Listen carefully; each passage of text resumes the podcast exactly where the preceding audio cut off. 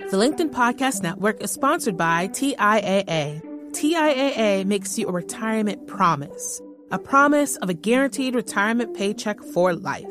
Learn more at T I A A dot org backslash promises pay off. Hello, my friends, and welcome to another exciting episode of Negotiate Anything.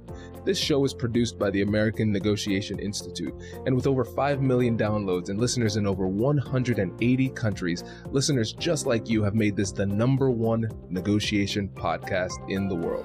Hi, my name is Kwame Christian, and I am the founder and C E O of the American Negotiation Institute. Here at A N I, we believe that the best things in life are on the other side of difficult conversations, and we are passionate about providing you with the best content that will help you to make your difficult conversations easier, both at work and at home. Lastly, I want to remind you that we offer consulting and conduct trainings, both virtually and in person, all around the world. Our focus is in three main areas. First, negotiation and conflict resolution. Second, leadership. And lastly, diversity, equity, and inclusion. Check the link in the description below to learn more about how we could work with you and your team. And now, without further ado, let's jump into the interview.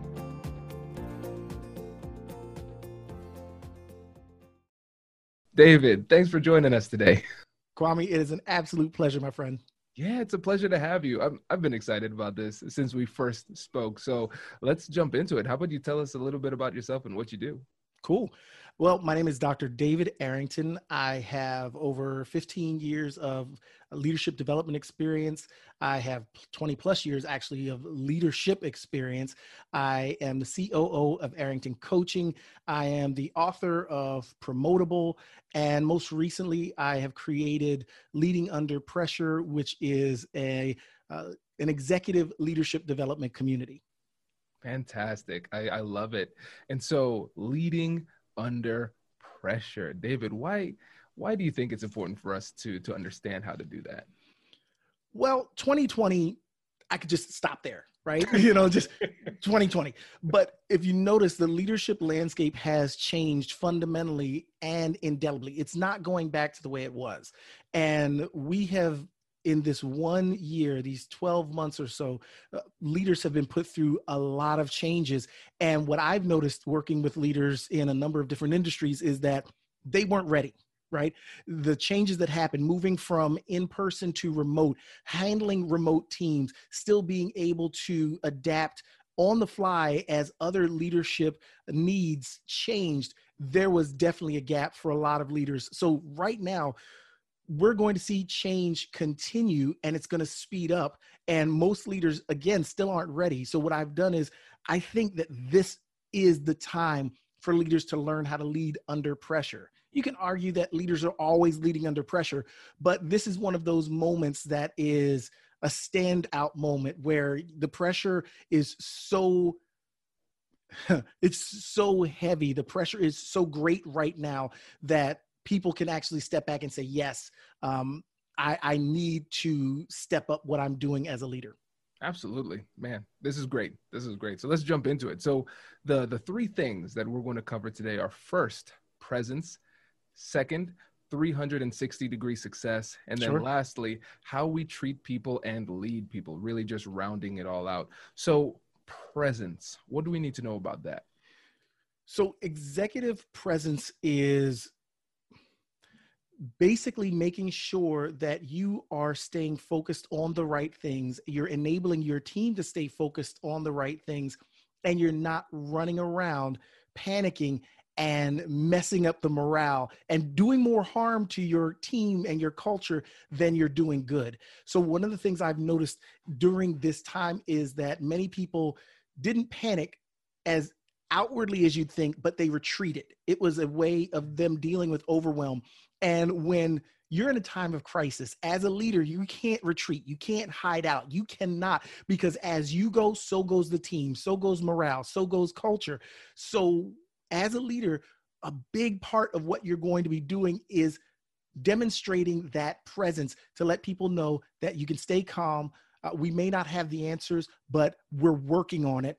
You're, I can't say what's going to happen, but we're working to make sure that everyone's jobs are stable, intact, moving forward. We're going to take care of you. It's a lot of reassurance. It's a lot of people management above and beyond assigning tasks and making sure that things are getting done and hitting targets. This is the softer side of leadership that is more nurturing, and a lot of leaders have gotten away from because they don't see themselves as motivational. They don't see themselves as nurturers. They see themselves as uh, employers making sure that people get work done. And fundamentally, that's a big difference between management and leadership. One of the things I liked about that is the fact that you said focus. And that was interesting because typically when you think about executive presence, people mm-hmm. say, well, stand up straight, shoulders back, um, shake with a firm handshake, now virtually, I guess a, a firm wave, whatever it might be, right? And um, I, I like that you started off with focus. That was interesting. So tell us why it starts there. It starts there because what you're focusing on is what your team is going to focus on. And I've heard all of the same stuff, the firm handshake, look them in the eye, hand your business card with one hand and shake with the other. That's not necessarily executive presence as much as it is making a, uh, making a good impression, right? Right. Executive presence goes well beyond making a good impression to ensuring that your team can function through crisis. That's fundamentally the role of executive presence. And coming back to focus, as you help your team to stay focused, not on the crisis, but on what they're doing now and how they will move through the crisis and who they will be on the other side of the crisis. That is executive presence, helping your team to stay focused on getting the right things done, even when everything is a distraction, when they can't turn on the news without being distracted, and they can't get away from the distraction because perhaps it's hitting them personally. Perhaps it's hitting them uh, in their social circles. They're being distracted. There are things outside of your control that are clamoring for their attention. Your role as, and, and the, the fundamental role of executive presence from what we're talking about right here is making sure that they can function, letting them know that you understand, being a human being in the middle of this crisis, allowing your team to breathe and understand that, yes, it's not good right now, but we're going to get through this. That's executive presence, that calming presence that lets your team know we're going to make it. If you're running around, I, I often use the Six Days, Seven Nights, uh, Harrison Ford, and I can never remember the young lady who's in that with him. I love that movie, but there's a scene when they've tried everything and Harrison Ford, who was a pilot in this movie, walks into this tall grass and he starts shaking the grass and cussing and, and kicking and everything. And she walks back out and the actress looks at him and says, I understand you're upset. Don't ever do that again. I can't afford to see you like that. That's understanding executive presence. You can't kick the grass. You can't go off and, and have a hissy fit or, or, or a meltdown that's public because it will undermine not only their confidence in the direction and tomorrow, but it will undermine their confidence in your ability to get them there. That makes a lot of sense. And it's, we can understand why it's so important for leaders to, to, to be like this, right? Mm-hmm. But we understand at the same time that it's incredibly difficult for them to be like this too, because just like how their employees are feeling pressure and yep. they're afraid too, the leaders feel the same way. And for a lot of leaders at the top, that's almost like, not almost, it, it really is the loneliest place in the organization. So how do leaders still maintain this presence while still maintaining their mental health? So two things. One, it's Anne Hetch or Anne Hetchy. I did remember her name. And two, the you're you're hitting a, a great point here. For leaders, it's always lonely. In times of crisis, it's even lonelier because the stakes are even higher. So one of the things I've done working with my clients, I become that safe space. I become that Uh, calm in the middle of the storm, as it were, the eye of the storm, where they can step back, think, they can uh, game plan, and they can get ahead of the curve versus always playing catch up and always fighting fires and always uh, trying to figure out what's next. I become a, a confidant that allows them, and this is in executive coaching, and even uh, in the program we do this, uh, give them an opportunity to step back and think and breathe and take the loneliness out of leadership, because that's one of the things that's different now. It's always been lonely, but before you were lonely in the same office building, right? Now you're lonely at home. really feeling disconnected from your people, not being able to get those subtle cues in a meeting or those subtle cues as you uh, walk down the hallway or in between meetings. You're not able to read the people like you could before. So now it feels even more disconnected as leaders are making decisions that have greater impact, that are, are more crisis driven than vision driven, right? So you end up having leaders struggling. And this program I mentioned, Leading Under Pressure, is designed, it's, it, leadership doesn't have to be this lonely. And that's why I built a community. But when I'm working with clients one-on-one, one of my clients was, um, when I went and spoke to his entire executive, um, all of his peers at an executive level, the way he introduced me was, David helped me when COVID broke out, didn't even know I needed the kind of help he gave. He helped me to think through things. He helped me to understand um, what was happening and to not react, but respond more effectively. So those are the types of things that having someone uh, like myself, a coach, or someone in your sphere of influence that works with you, help you as a leader to make those good decisions and not react, but respond more effectively. Does your company invest in professional development training? If you believe that your team would benefit from a negotiation workshop, all you need to do is go to our website, fill out the workshop request form, and then we'll set up a time to chat. These workshops are completely customizable, and we've done them all around the country. Negotiation and conflict resolution skills are beneficial across all professions, but they're especially useful in procurement, purchasing, sales, sourcing, and contract management. Our calendar is filling up quickly, and we even have some workshops scheduled for next year. If you think you might want one, I'd suggest reaching out soon so you don't miss out. Check out the link in the description to learn more. And we will be right back after this.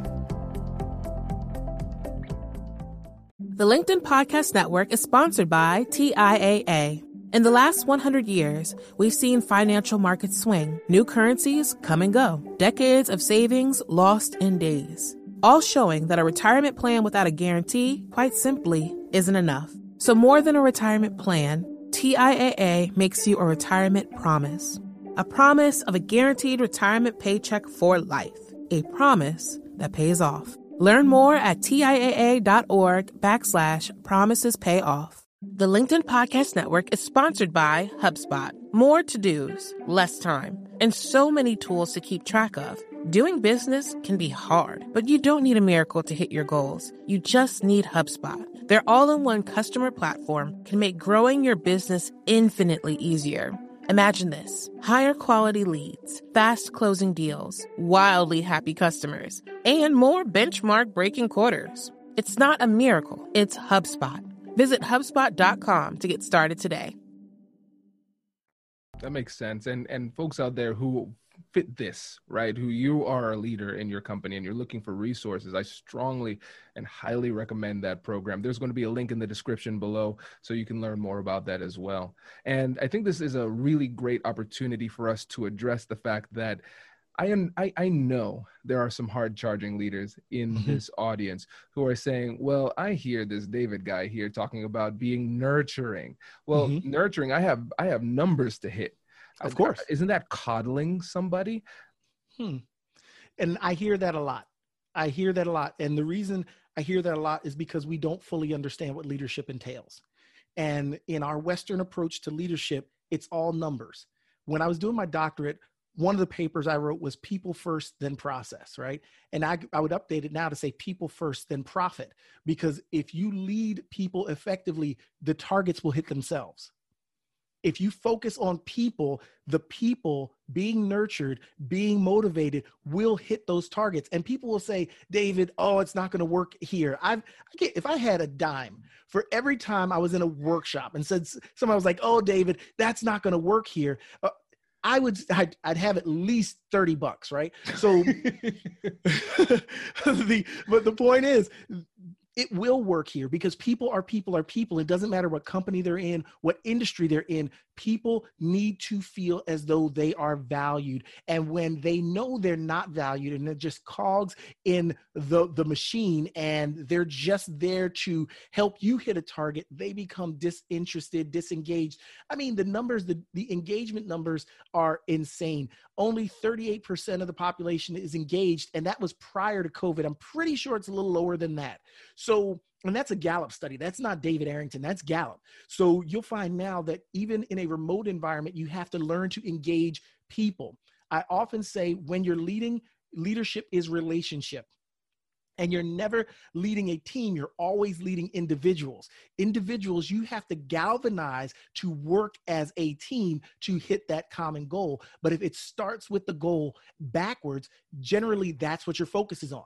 If it starts with the people forward, then that's what your focus is on. I had another client speak to me earlier this year, and she was, this was over the summer, she was telling me how she had spent so much time working on her team that now the results come so much more simply. They come without the friction. They come without the arguments, the, the dissent that you would normally get, because people are on the same page. They know that they are appreciated, and they give the leader the benefit of the doubt when things are in question, versus questioning everything and, and choosing to die on every hill, right? So that's what you get when you focus on people. So you touched on a, a, a, um, a, a hot button topic for me, because people are the backbone of your success as a leader. I had an experience, I'll tell this story and then I'll, I'll, I'll let you get back. But I had an experience, I was working with a, a leader, right? And I, I firmly believe you can learn more from people that are terrible leaders than sometimes you learn from good leaders, right? You learn what not to do.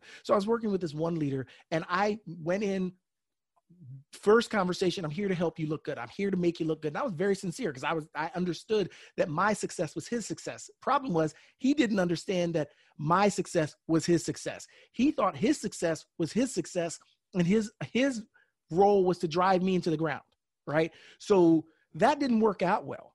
And when people feel, and it may not always be that adversarial, right? It may not always be uh, someone wants to drive someone else in the ground. When your team feels that you're neutral to them, or you, you could care less, or you're, you know, they're, they're nice people, but they're only here to do X, Y, and Z. When they know you have checked out on their success, they will check out on yours. And that's a symbiotic relationship most people don't see when it comes to leadership, because they say, well, I'll fire them. Good luck with that. We all know the cost of hiring and all that good stuff. So you go, you want to make sure that you can build an A team with the people that you have right now. And that's one of the things I, I like to think I do very well. I help people take F troops and turn them into A teams.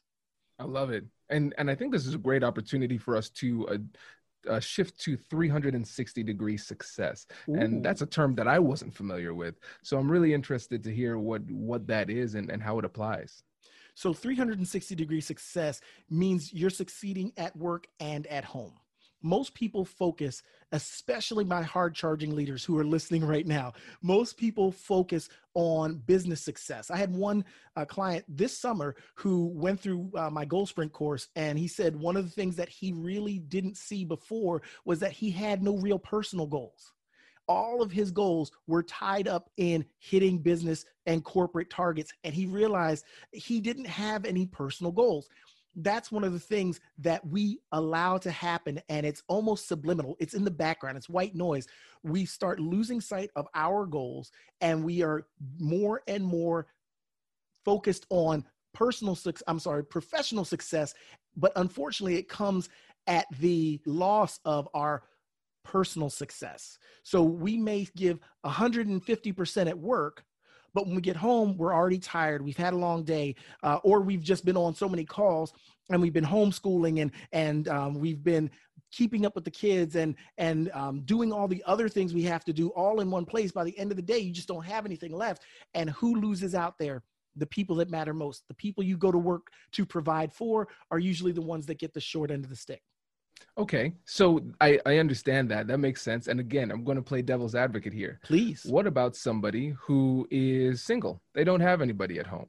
And nice. So they say, well, I, let me just work hard right now. Let me make my money now and mm-hmm. um, push my team really hard, push myself really hard at work. Yes, I feel tired when I get home, but I'm, I'm really hitting these goals.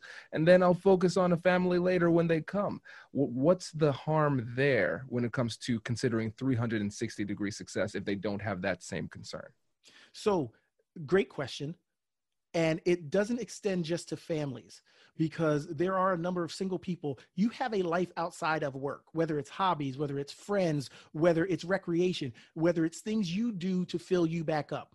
If you spend not one hundred percent of you focusing on work goals, that means there's zero percent left for you to nurture you. That's going to be a recipe for burnout. It's going to be a recipe for bitterness. It's going to be a recipe for you not being the best you. You're going to need constant Snickers moments because you are not going to be your best self because you're burning yourself out. You're, you're grinding gears. It doesn't matter how much the Lamborghini costs. You can only run that Lamborghini flat out for so long before the engine blows. Right. And if we take that metaphor without, before I stretch it too far and apply it to us, there's only so long you can continue to work tirelessly for a job, for your business, even uh, before you burn out. That's what I'm talking about. When you're three sixty degrees successful, it means that you have outside interests, things that you can decompress with, things that bring you joy and fill you up. It doesn't have to be necessarily a family. It could be your pets. It could be a social group. It could be anything that fills you up. That's what I talk about. And most of us lose sight of what fills us up, what recharges us. And we just have one hundred percent business goals. And we're trying to climb the corporate ladder only to find out if we climb it without building us, by the time we get to the top of that ladder, we don't even recognize us anymore. Yeah, it makes a lot of sense. And I, I think, again, for those folks out there who are really hard charging, it helps you to recognize that if, even if your main focus is work, mm-hmm. this is an important part of that process because it makes you better at work. And when you think about negotiation, we often focus so much on the external that we mm-hmm. forget that we can negotiate with ourselves. And I think this is an important internal negotiation that we have to have when we're setting boundaries with ourselves to make sure that we can take the time to rest and recharge. Absolutely. And as you're resting and recharging, you make sure that it's for you. It's not for other people. So you have to find things that bring you joy. And let me be very clear. While it sounds like I'm doing the whole, the Sears in the nineties, the softer side of leadership, right? What I want you to understand is I focus on helping people hit goals. That's critical. I, I, I never downplay that. We hit, we identify the goal and then we create a plan to hit that goal. But I also make sure that my clients hit the goals that are outside of business as well. So it's fundamentally making sure that you don't lose you in the shuffle, in all of the work, in all of the, the busyness, that you don't lose yourself, that you are still a Whole, a whole individual and someone other people want to be around, someone who can carry a conversation beyond what happened at work today. Yeah, it makes sense. And let's take a, a little bit of a, a detour here. Sure. Because I know there are going to be people listening to this episode who are saying to themselves, you know what, this is something blah, blah, blah needs to hear. There's somebody who's coming to mind. And so if there's somebody out there who is saying, yeah. hey, I need to talk to this person about this, other than, of course, sending them the podcast and letting them know about your resources. Nice. Um, how would they have that conversation? What suggestions do you have for them to have that conversation to maybe persuade the person to think differently uh, and consider three sixty degree success? Ooh, so that's tough. And the reason I say it's tough is because most people, it's a blind spot. And when you tell them they're not balanced, they'll give you a hundred reasons. They'll play devil's advocate just like you did and give a hundred reasons why what they're doing is the right course of action. This is one of those elements in life where people have to come to it themselves. You can't force a horse to drink this water. You've got to let people get there on their own at their time. And when you see people that are growing more restless, that are looking, they're starting to display signs of early stage burnout, right? They're, they're becoming more combative, more argumentative. Their, their, their mindset and outlook is becoming uh, less and less positive and more and more sliding to the negative. That's when you can start to have a conversation and say, hey, you know what, what are you doing for you? How are you developing you personally and professionally? What is it that you do at the end of the week or the end of the day that is just for you, something that fills you up? And don't let them get away with, I sit on the couch and veg, because that's not filling you up. That's just passing the time. That's just living to death, right? That's not actually growing you, you in any tangible, substantive way. Ask them what they're doing. And And they may say, you know, I, I, you know, I used to go horseback riding, or I used to, uh, I used to, to, I'm trying to figure out how to say archery. Uh, I used to shoot. Uh, let me go, I used to play basketball. Let me go to a whole different example, because I couldn't, couldn't conjugate that there. So I used to play basketball, or I used to uh, play touch football, but we can't do that anymore. So then you say, well, how have you shifted now that things are different? What have you filled that gap with? Because that's what a lot of people are suffering with. A lot of their pastimes have been taken away by um, this pandemic and this moment. So how have they adapted? How have they shifted? They've done a lot of shifting at work, and that change leads them to uh, change overload, right? So now they don't have the energy to figure it out for themselves. So you just got to ask them how, and then present them uh, another way to make those changes for themselves. Because you can't force people to invest in themselves. You can't force people to make good decisions that will keep them from burning out, but you can just hint at them, and you can share resources to help them do that for themselves. Oh, this is great. And um, I know the listeners are probably familiar with this phenomenon where it turns into a personal therapy session for Kwame, where I realize, oh my gosh, I need help. But I, I think this is this is really great. And again, you you made some fantastic points, just recognizing, helping people to become a little bit more aware of the fact that, hey, you might have had some things outside of work that you turn to, and that you and you might have had a healthy balance, but it might have gone away. And you have to make an adjustment. I think that's brilliant. And again, one of the things that you mentioned was that the fact that if you're not maintaining this three hundred sixty degree success, where you're not just focusing on success at work, but also success personally in your personal mm-hmm. life, um, it changes the way that you treat people. And that's Absolutely. The third point that you mentioned, how we treat people and lead people. And now we're coming back all around full circle. So what are the things that we need to keep in mind there? So in crisis leadership, and in when you're leading under pressure, right, you've got to remember to be more patient, because as a leader, you're already stressed, and your stress is going to it's going to be passed along, right? And you have to remember that everyone else is stressed as well. It's not just you stressed right now, but the people you lead. And this is one of my clients this summer. This was a big eye-opening moment. This is an aha moment for him, where I said, guess what? I hear you. I understand you're trying to hit these targets. I understand that things are going crazy and it may not happen for you because of everything that's happened, but understand this as well. Everyone on your team is stressed right now. We had so many things happen, from race Uh, uh, protests to a pandemic to murder hornets. I mean, this was twenty twenty, right? There was a lot going on. Everybody was stressed, and it's not you alone. One of the ways you can treat people with respect during these times is to acknowledge their stress, to be patient with people, to be understanding, because everything, everybody keeps saying, oh, new normal, new normal, new normal. You know, I get that. I hear that. This ain't normal. This is not normal.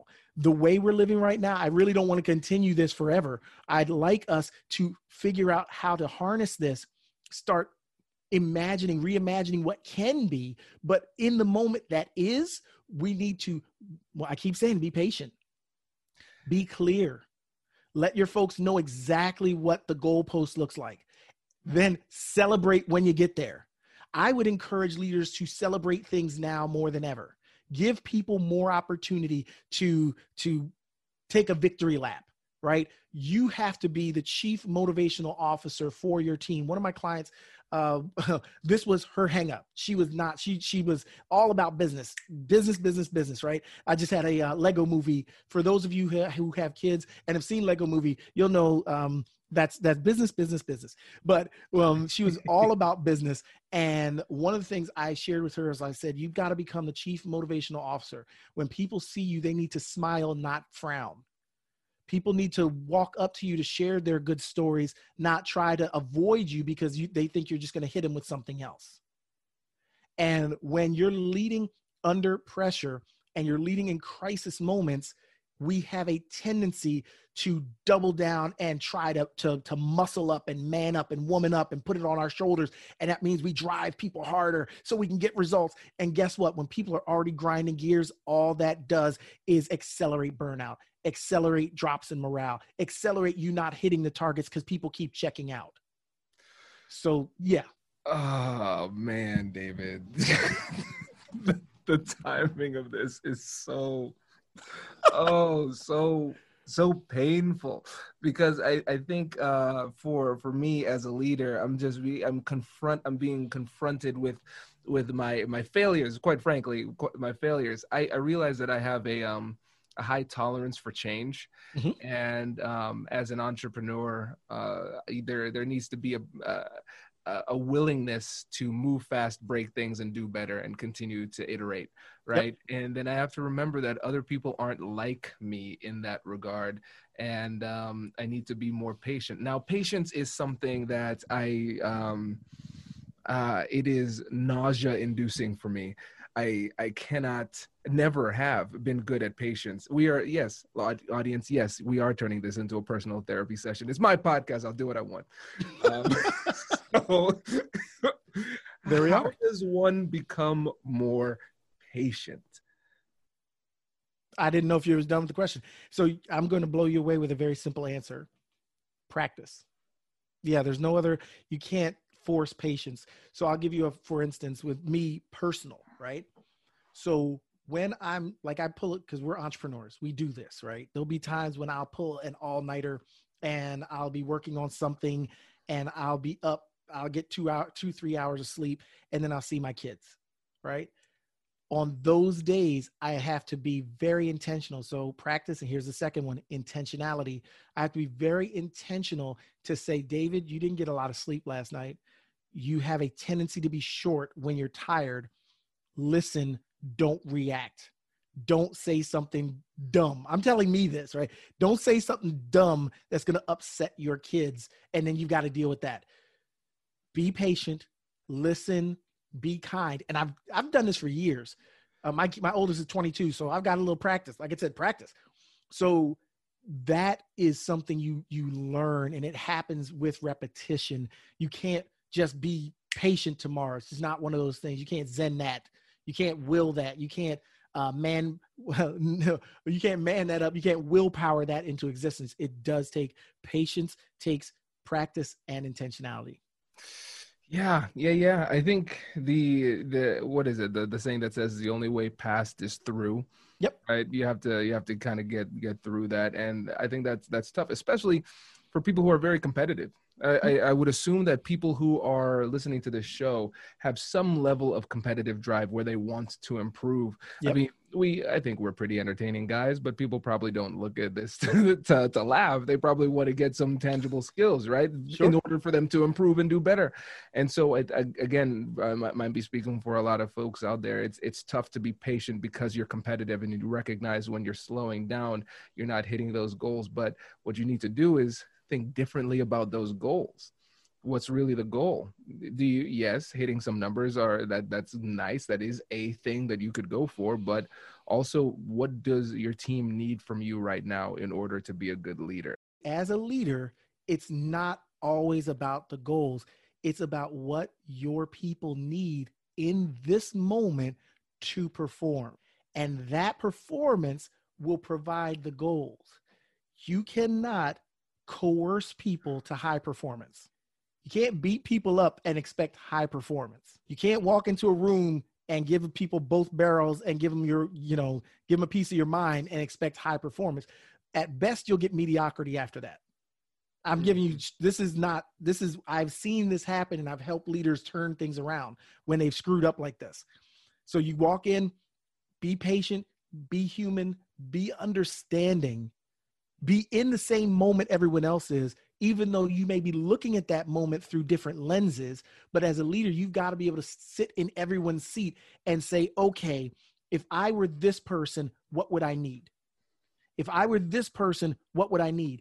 And this is a whole, we're, we're, we're jumping into leading high-performing teams, but you're going to step into understanding how to motivate each of your team members. And that's a skill that most leaders never realize they need to develop. Right. They hear motivate, motivate, and then they say, I'm not a motivator. I mean, I again, if I had a dime for every time somebody told me they weren't a motivator, I'd have at least thirty bucks. So you have these folks that say, I'm not a motivator, I'm not a nurturer. I'm, then I'm, then I'm going to say you're not a leader. Mm. I'm going to say you're a manager. I'm going to say you, you help people get places. You're not leading them anywhere, though. They're doing a job for you. They're not working with you. Wow. Okay. Now, David, hypothetically, maybe there's somebody out there who yeah. listens to this podcast and says, wow, the third point was how we lead and treat people. Mm-hmm. And I realized that I may have left a lot to be desired with how I lead and treat people.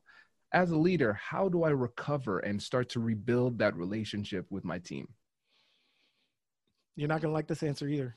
Oh, um, it's going to be slowly and, again, intentionally, because this is what people don't learn and they don't get.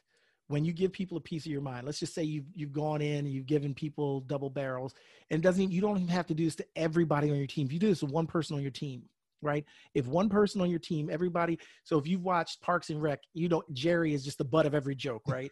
Um, so if there's somebody on your team who everybody knows is a Jerry, that means I could be the next Jerry, right? So you create this more stressful situation because you don't treat everybody the same. So if you've broken trust with anybody on your team, now you've got to rebuild trust with everybody on your team. That takes time.